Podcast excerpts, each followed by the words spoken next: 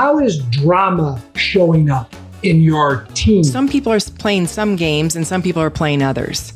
And then once we start to identify the pain points around drama, then we introduce them to these commitments that begin to change drama into real co-creation and cooperation. There's a whole other possibility for the innovation and the and the connectivity and the energy you can have. Those are the three payoffs that organizations reliably say happen when they do our work. No one would tell you to title a book The 15 Commitments of Conscious Leadership, right? Hi, Gay Hendricks here, and you guys are going to love this podcast today, I believe, because we're talking to two amazing people that are doing breakthrough work in the business world, particularly. And uh, one of my big takeaways is that basically you become unstoppable when you get your heart and your mind and your spirit lined up and you're really coming from a place of authenticity.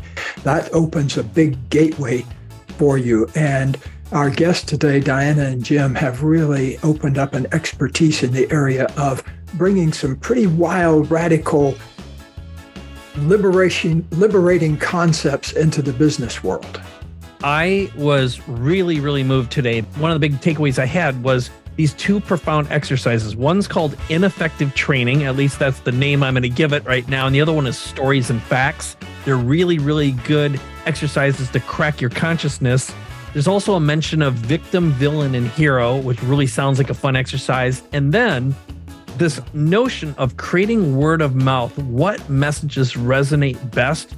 Big, big lesson that I think you're going to be able to use yourself, but also have a massive aha experience for you. How about you, Diana? Yeah, well, I like talking about what do you get when you let go of the drama? What are the big three payoffs? And I think that's always such a valuable thing. There are three things everybody wants. And uh, we'll talk about that in our time together here. How about you, Jim? Well, actually, the thing that hit me the most were Gay's words at the very end of what it is like to be lined up with your head, your heart, your gut, your soul, and your spirit. And that's really what our work is all about. What does it look like to be a fully aligned being in the world? I promise you, this is one of our very, very best episodes. You're going to want to have a pad of paper or something to take notes with. There's so many great takeaways, things that you can use immediately in your business, in your life, no matter where you are. So, all that and more in this episode of The Big Leap.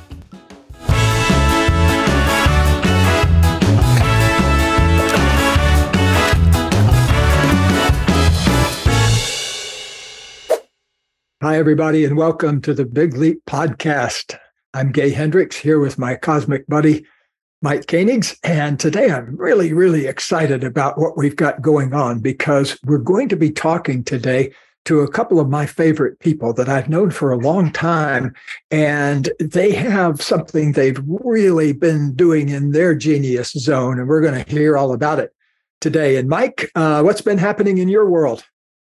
Well, just spent a fantastic weekend really close to you in beautiful Santa Barbara for the ATL event. I hung out with uh, Jack Canfield. We had dinner last, uh, actually, the night before last. Um, caught up with him. He's always a crazy, interesting, fascinated, curious man who just feels like he's such a combination of an old soul and a young soul. And uh, of course, your good friend, Jim Selman. Good. Yeah. That's one of many meetings I've skipped this year. I've been uh, having myself on a homeopathic meeting diet for the last yeah. 10 years or so. Uh, but I, I, saw pictures of you guys over there. It was really fun to watch. Uh, Jack Canfield go and I go so far back that I actually helped him get his first book published. Um, oh, when yes. I, I uh, got my little book, the Centering book, published in the uh, uh, early 70s, I became kind of a scout for that publishing company, Prentice mm-hmm. Hall, and they used to send me stacks of books. And one of them I came across was Jack's book, and so I always nudge him and say, "You owe it all to me." oh, that's great. well, he he uh you and he are such interesting uh guys because you've been in this business so long, the world of consciousness and um conscious leadership. It's always good just to reflect back and and um, I'm super excited for our guest today because um, they're all about conscious leadership. Yeah. Well, let me introduce them. I want to introduce first Diana Chapman, who's been a good friend of ours for many, many years. And uh, Diana, I'm going to let you introduce yourself a little bit in a moment. Uh, and I also want to um, introduce everybody to Jim Dethmer, who's also been a great friend of mine for many years and a fellow golf buddy. Uh, we've mo- known each other since I was a 22 handicap, and then I went down to a 12 handicap, and then I had my knee replaced, and I'm back to an 18 now. Uh, but throughout it all, uh, I've been out on the golf course, and often when I'm out there, Jim, I I think of you because I remember our times together out here. Um, so I'm going to just say that these two folks have created a remarkable vehicle called the Conscious Leadership Group. And what they're doing is, I'll, I'll have them explain it, but uh, they're doing something really wonderful in also system systematizing some things like how to work with people in their genius zone and how to help people overcome their upper limit problems. And I'm always retweeting things they've done or forms they've uh, created or uh, I, I, especially am loving lately Diana's sort of Zen like quotes about conscious business and things like that. I've been retweeting those like mad. So uh, let me uh, have you introduce yourselves one at a time. Diana, tell me a little bit about yourself and how you came up with this wild idea of the conscious leadership group. And then I'll flip over to Jim and have him do the same thing. Well, I um, got one of the greatest gifts of my life uh, in 1997, which was a check for $5,000. And my sister in law and brother in law, her husband said, You can do whatever you want to do with the money. But if I were you, I would fly over to California and get to a Hendricks training. so I said, Why not? Let's do it. And I can remember it felt like somebody turned a switch on inside of me, like a light switch. Everything came multicolor. And I remember thinking, this seems criminal, criminal that all these ideas and models and concepts on how to be uh, living a life free of drama are so secret. I didn't know about these things. And so I remember thinking at that first training, I'm going to spend the rest of my life figuring out how I can make these concepts more broadly available to the world at large. And that was the catalyst for me to co-found the conscious leadership group with Jim. And it's our purpose in life to take uh, the material we learned from you Gay and from a few other folks and uh, turn it into digestible material uh, that the business world can take in and um, create a lot less drama there. And I'm so happy to see you guys doing that because you're doing all the things that I love to see somebody else do. I spent many uh, hours and days and months trotting corporate uh, uh, halls back in the 80s and early 90s and boardrooms and things like that. And I'm really so glad to have another generation out there doing these things because they are incredibly valuable. Well, Jim, how about you, sir? Great. So the, the story that's relevant here begins just 20 years ago or so when my wife, Debbie, said, Hey, I'd like to go to a couple's weekend.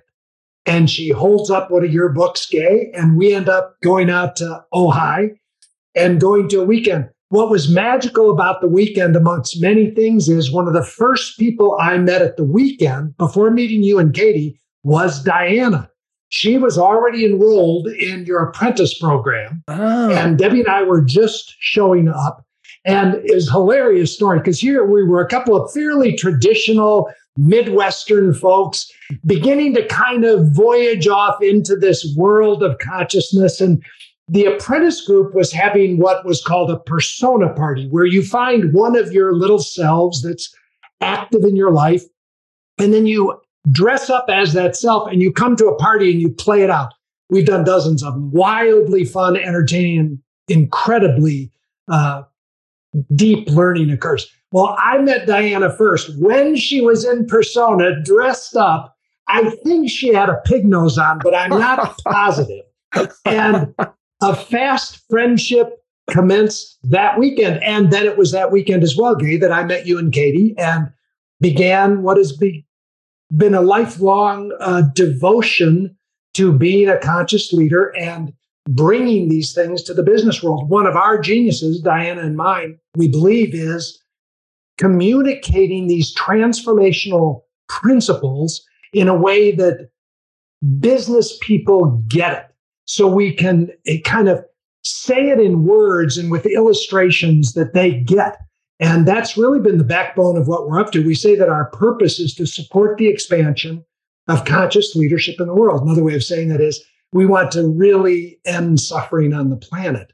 And our target is hard edged corporate uh, leaders, business people. So that's what we're up to. That's how it all started for me. I'm really so happy to see you all doing that. And one of the things I was mentioning I've most admired is how you've turned things into really simple, powerful, short learning materials, you know, that are really fun to look at visually and they have a tremendous amount of information on each area. And um, by the way, uh, viewers and listeners, um, get on the conscious leadership groups social media channels because they put out absolutely wonderful things, things that you can just take off the screen and use that day. Um, and also, I want to put in a big plug uh, for the book. And so, uh, tell us a little bit about how the book came to be and what that's doing for you, and how you guys did that, and the title of it, and all of that. Yeah, we wrote um, the 15 commitments of conscious leadership. And the first few commitments we actually got because you and Katie wrote them. And we thought, these are such great commitments. And we were working with some leaders who said, well, tell us more about what it looks like to really take radical responsibility. And where can we read more about that? And so we thought, well, maybe we should map that territory a little bit. And so we the 15 seemed like a lot, but we thought thorough and uh, really covers all of what it means to live in a state of trust versus a state of threat. And we particularly put all of these concepts to um, illustration through business examples. So people in the business world could see how they play out. Um, and yeah, anything else you want to say about that, Jim? Um, just that when we first wrote the book, unlike you, Gay, we hadn't set a life goal to write book after book after book. I'd written one book before that, but we kind of thought we're going to write one book so let's say everything we know about the subject of conscious leadership. Because if you go to anybody who knows anything, no one would tell you to title a book, The 15 Commitments of Conscious Leadership, right? It's the seven habits of highly effective people or the five dysfunctions of a team. You want five, four, three, two, one, not 15. But it was because we really thought this is everything we know about the subject. And it was when we wrote it well, 15 actually probably works pretty well out in the business world because they want more. They don't want just seven habits That's of highly right. effective people. That's right. They're always asking, what else you got? What else you got? So we gave them such a full meal that they don't ask for more. yeah. So I've got uh, I've got a question. Oh, go ahead. Yay. And, no, go ahead. I was just going right.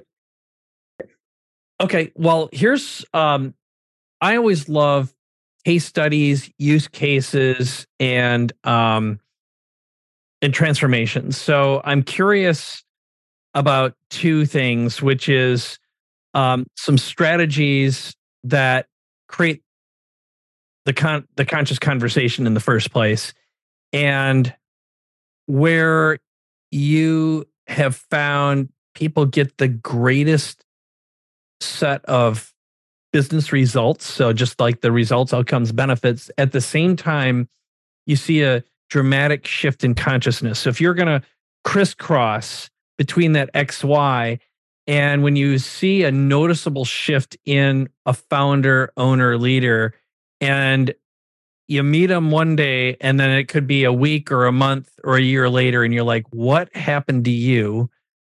I want some of whatever that is. Hmm.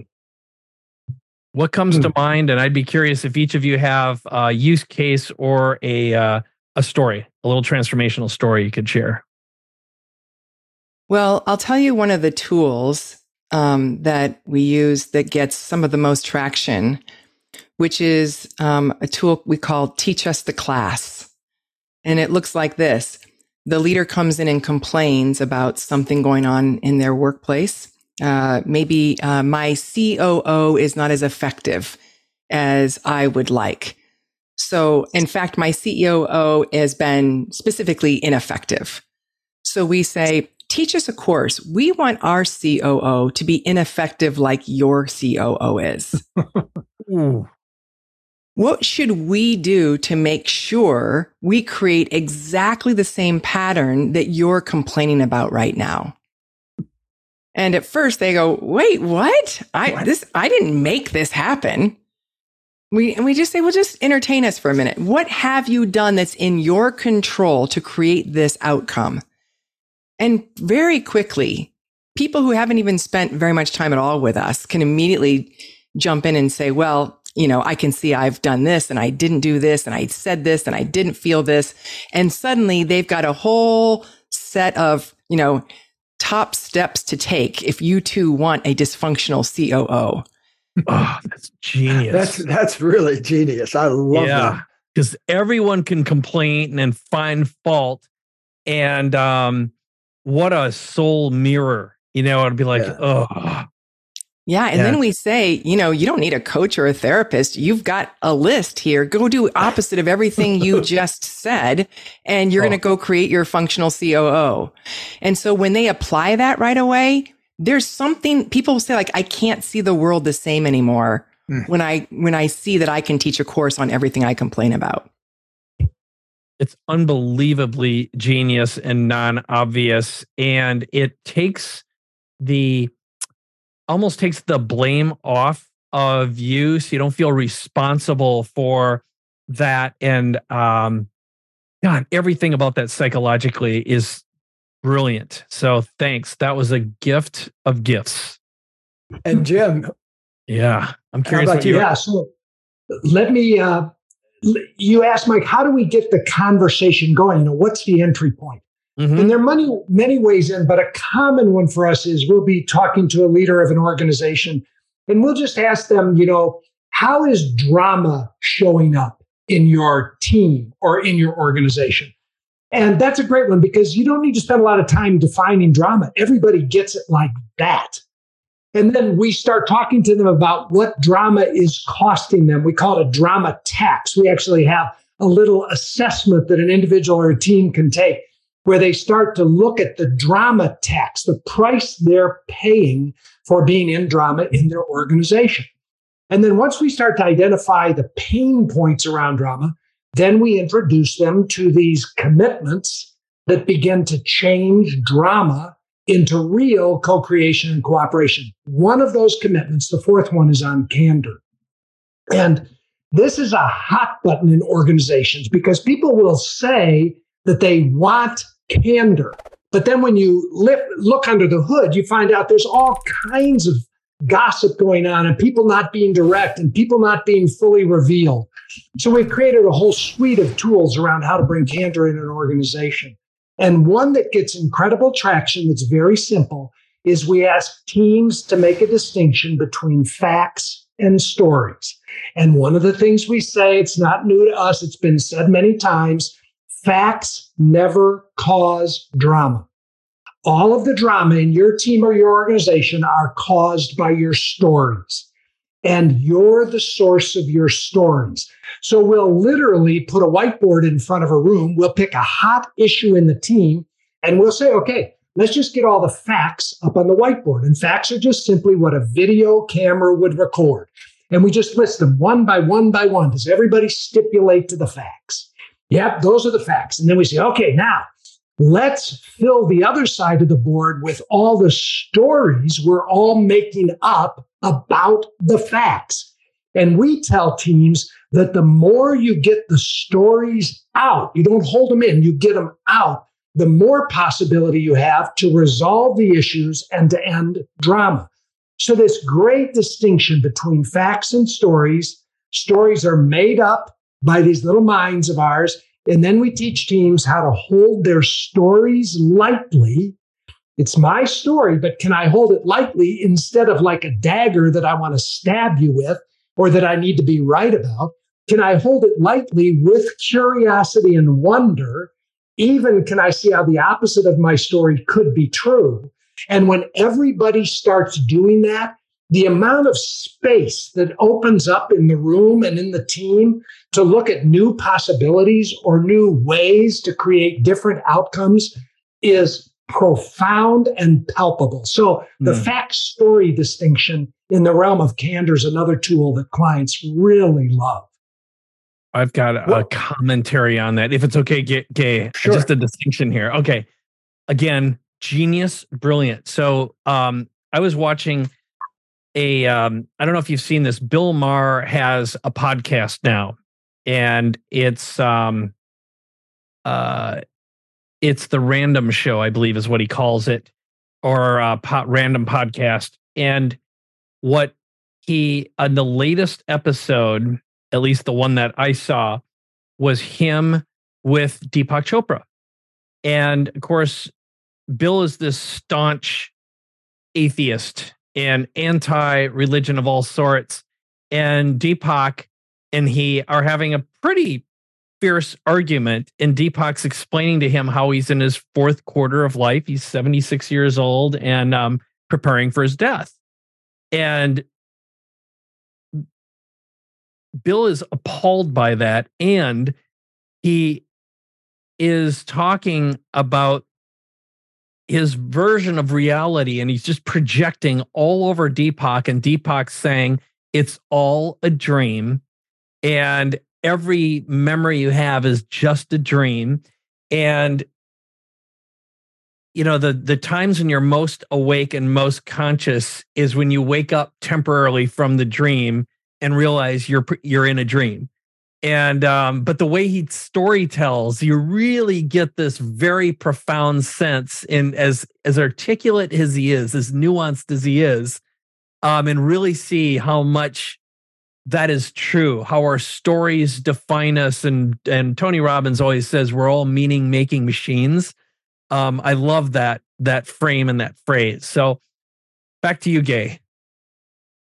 Yeah um, what does a typical engagement with you guys look like? Like, does it start with a one on one or do you do groups or how does that all unfold typically? Yeah. Um, well, if we have a company that wants to come and work with us, we always say the leader goes first. So we coach that CEO or founder or president for a few months to make sure they really want to play this game of conscious leadership. And if so, then we'll drip it down first with the executive team and make sure they really have it anchored. And then we take it down into the organization more broadly and um, we're very careful about that. We have learned that um, how you bring it and on, onboard it into an organization is really important. And we also do work with people who just want some one on one support and they're not interested in bringing it into the organizations or they don't have the decision rights to do that. And we also lead forums in which we bring groups of leaders together and we come and practice together uh, as a, in an, like a dojo where we all get to be very experimental with these models. And, um, and so people can build their skills in a group setting. Okay, we learned that lesson the hard way about making the leader go first and commit to usually three to six months of one on one coaching. Because we went into a couple of large organizations, 12, 15,000 team members, and we would start with the senior team and we'd get them going a little bit. They'd be so excited. Then we'd start to roll it down through the organization. And it wasn't very long before people one or two layers down in the organization would say, this stuff that we're learning is fantastic. Like this whole idea of ending blame and criticism and just really taking responsibility. The only problem is my boss doesn't do it. Yeah. They're advocating it, but not doing it. And it just really created a massive split in the organization because the people on the team are seeing the efficacy of these things and wanting to do it and their leaders weren't fully on board so now we're very very careful and systematic quite frankly about how we um, get people eating the food before they serve it to anybody else in the organization mm. Mm-hmm. That's really a key distinction. I've also done it both ways myself. And uh, it makes things so much easier if the person at the top and the top two or three people have a real sense of what you're up to. Um, I also was impressed by how you've taken a concept into corporations that I've been teaching for years and years and years, but I've found it difficult to introduce to certain types of people. And that is the whole concept of the drama triangle, how people go for the victim position and cast the other person as a perpetrator. And uh, I wonder how have you guys finessed that so you get that to be a palatable kind of thing that people can digest in the boardroom or the uh, halls of the company? Yeah, it's one of the very first things we introduce when we work with somebody is uh, this idea of are you above or below the line? And if you're below the line, you're in a state of victimhood, which then puts you right smack in the drama triangle.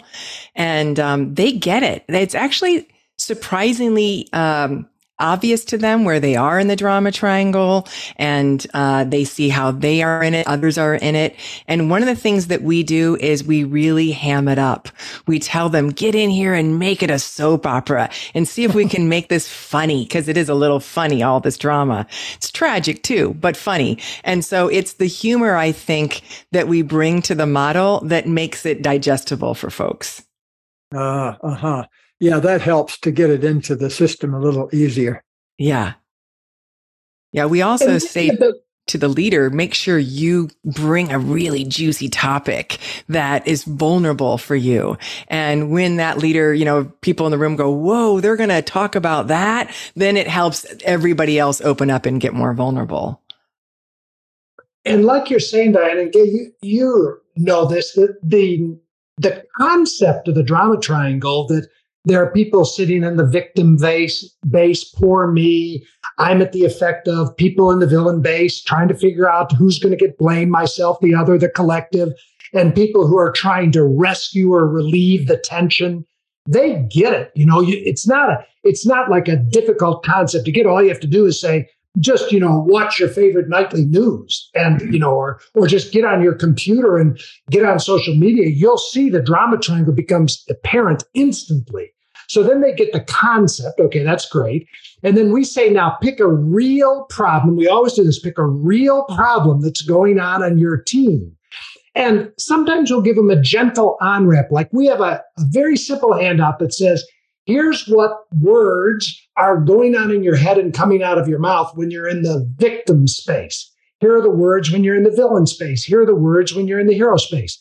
Before we invite them to embody it and stand up, we might just say, just take a piece of paper and just write down do you hear any of these words mm-hmm. in your thinking or coming out of your mouth? Or are you hearing them in the team? And now they're starting to go, oh, yeah, oh, got it. Okay, got it, got it, got it. But the big shift occurs when they're willing to take the responsibility of locating themselves in the drama triangle. And this is why we do it physically. We put the bases on the floor because there's something about standing up out of your chair, walking over around the issue. Let's say we missed our quarterly sales target, walking over around the issue and stepping into the triangle on one of the bases and starting to speak from there.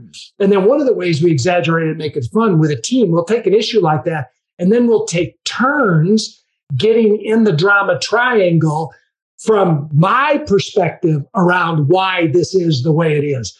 And that can be really edgy for some teams mm-hmm. and then start to become really enlightening and ultimately really fun. Mm-hmm.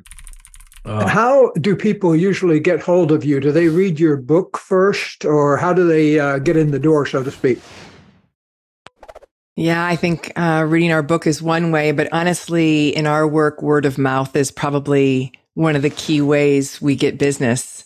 And yeah. now that used to be from leader to leader, but now it is happening by being on podcasts like this and something's starting to resonate for people inside. And they say, I don't know, I, I haven't heard this before and I'm excited. But but mostly if you're going to bring a group in to work with your culture, you want to know, you know, who's done this and who could I trust that that says this works. So word of mouth helps a lot. Definitely. Yeah.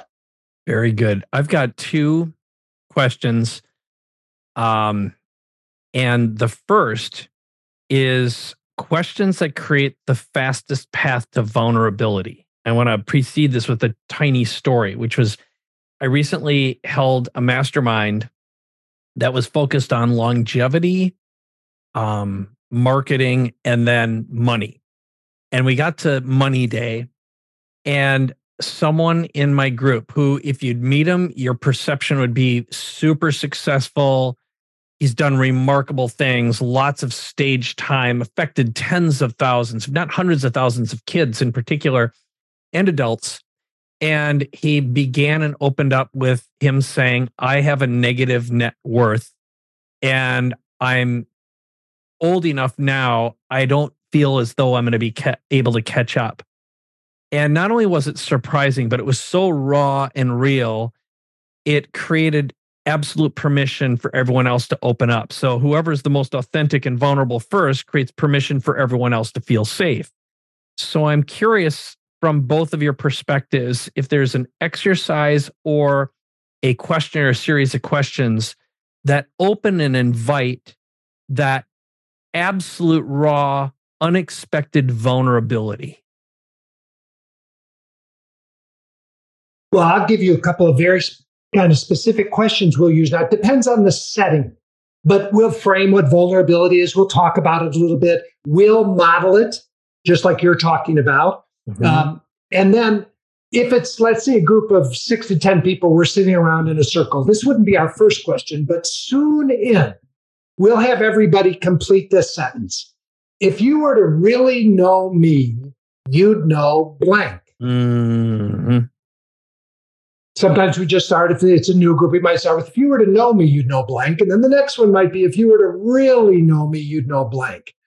Everybody goes around and you can just see it's like buddy breathing, you know, when we're below the surface of the water. We're just kind of seeing, okay, Gay said that, Mike said that, I'll take a little more risk. Then the next round is, what I don't want you to know about me is blank.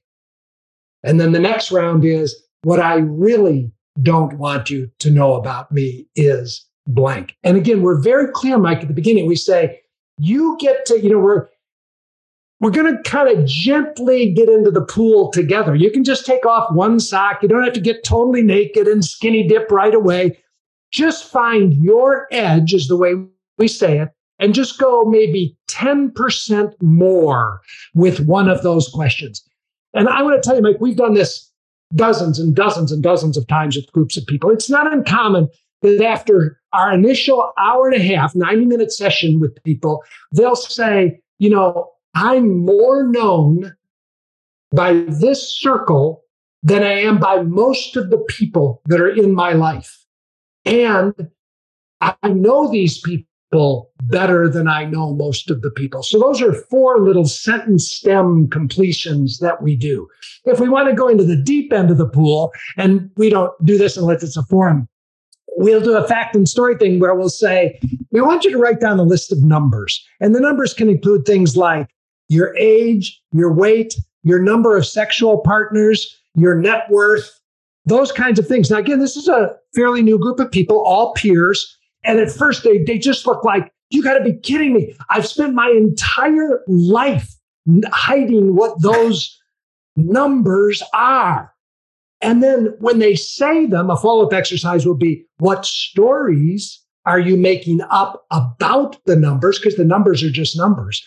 But again, at the end of that, people feel so um, relieved to be witnessed in the truth of what they are, especially around stuff that they've made such a big deal for so long. So that'd be a starting point for some of these things we do with people. That's amazing. The liberating power of authenticity.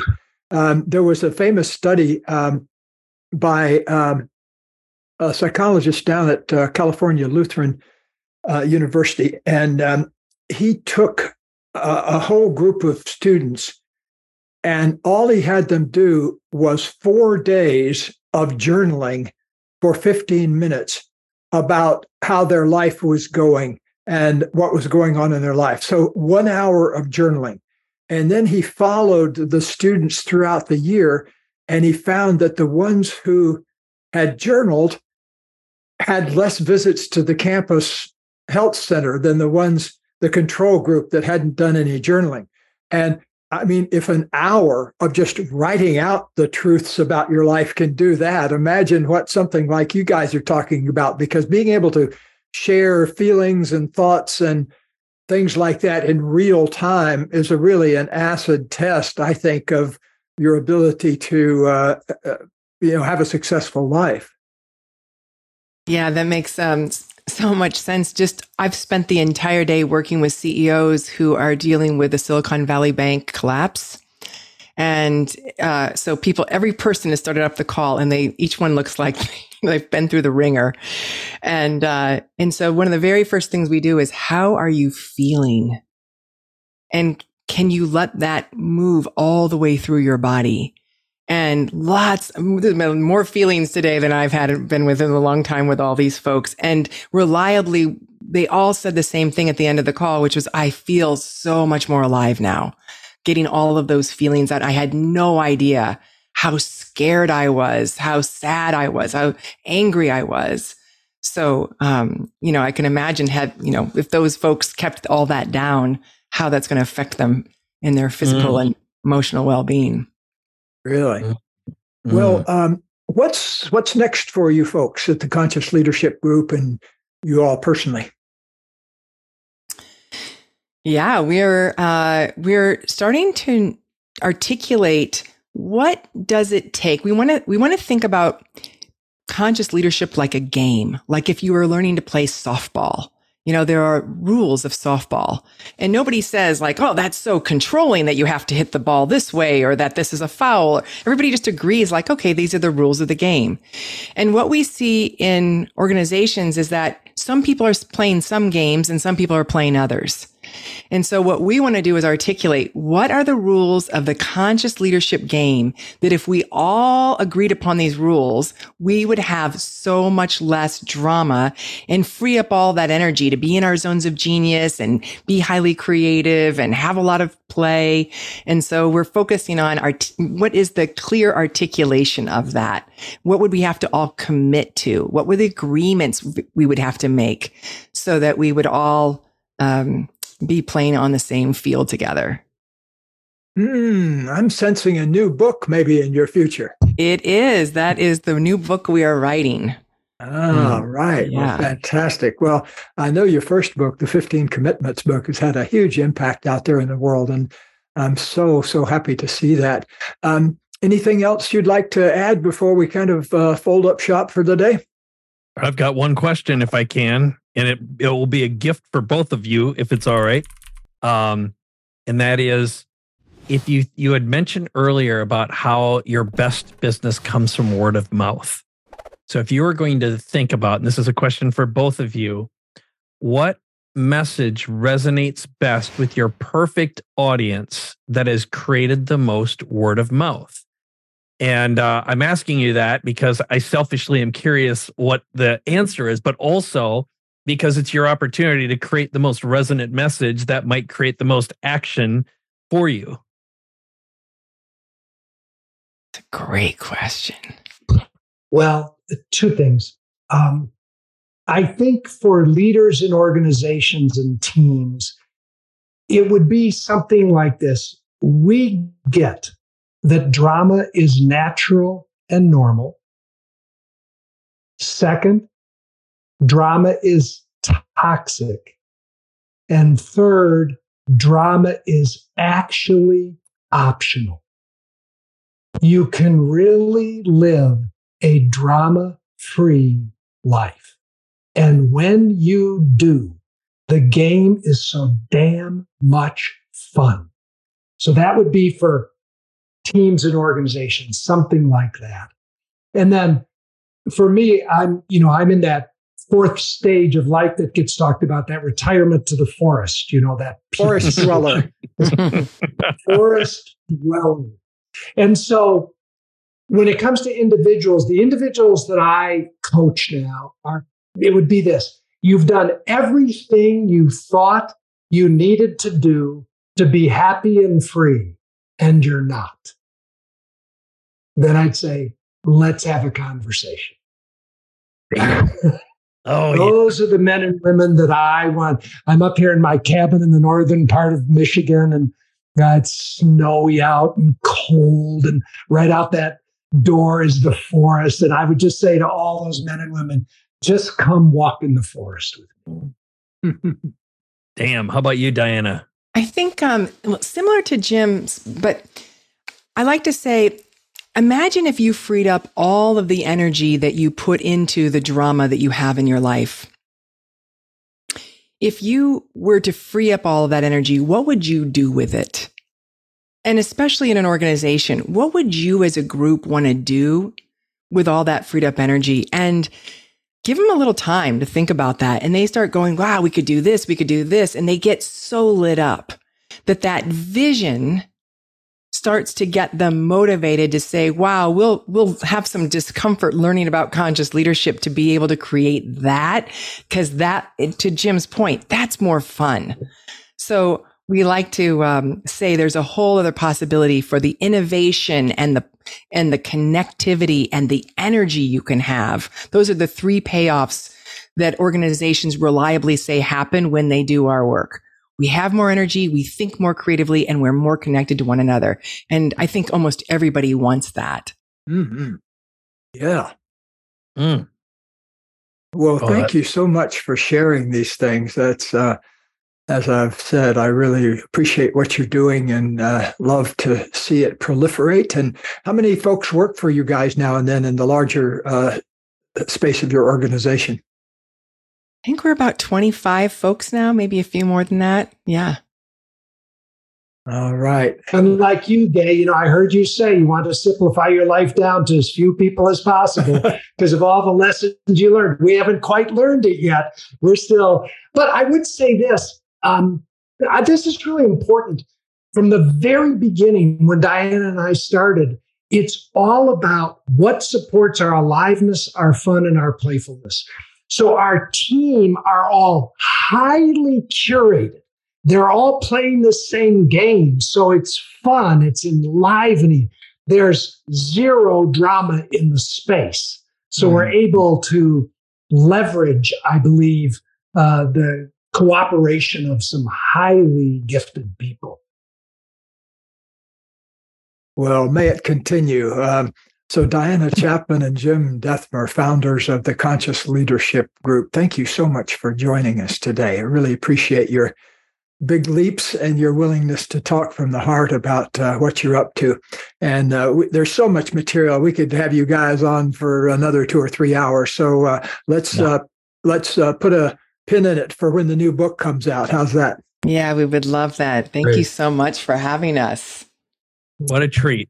So um, I want to double everything uh, Gay said. This was an unexpected delight. I didn't know what to expect when I was researching and looking at your materials, going, hmm, wonder what where, where this is going to go. But I uh, I felt like we were playing a game together, and I can see how you make this um, deep consciousness and leadership fun when we live in a world of landmines right now. Uh, there, there are so many of them, and um, I know I would love to um, have this and your work in in my life, and I can see how it fits into any organization right now. Just navigating the complexities that uh, any leader has to deal with. So, um, thank you, thank you very much. And anything else before we wrap up? um, and I'll close out the podcast.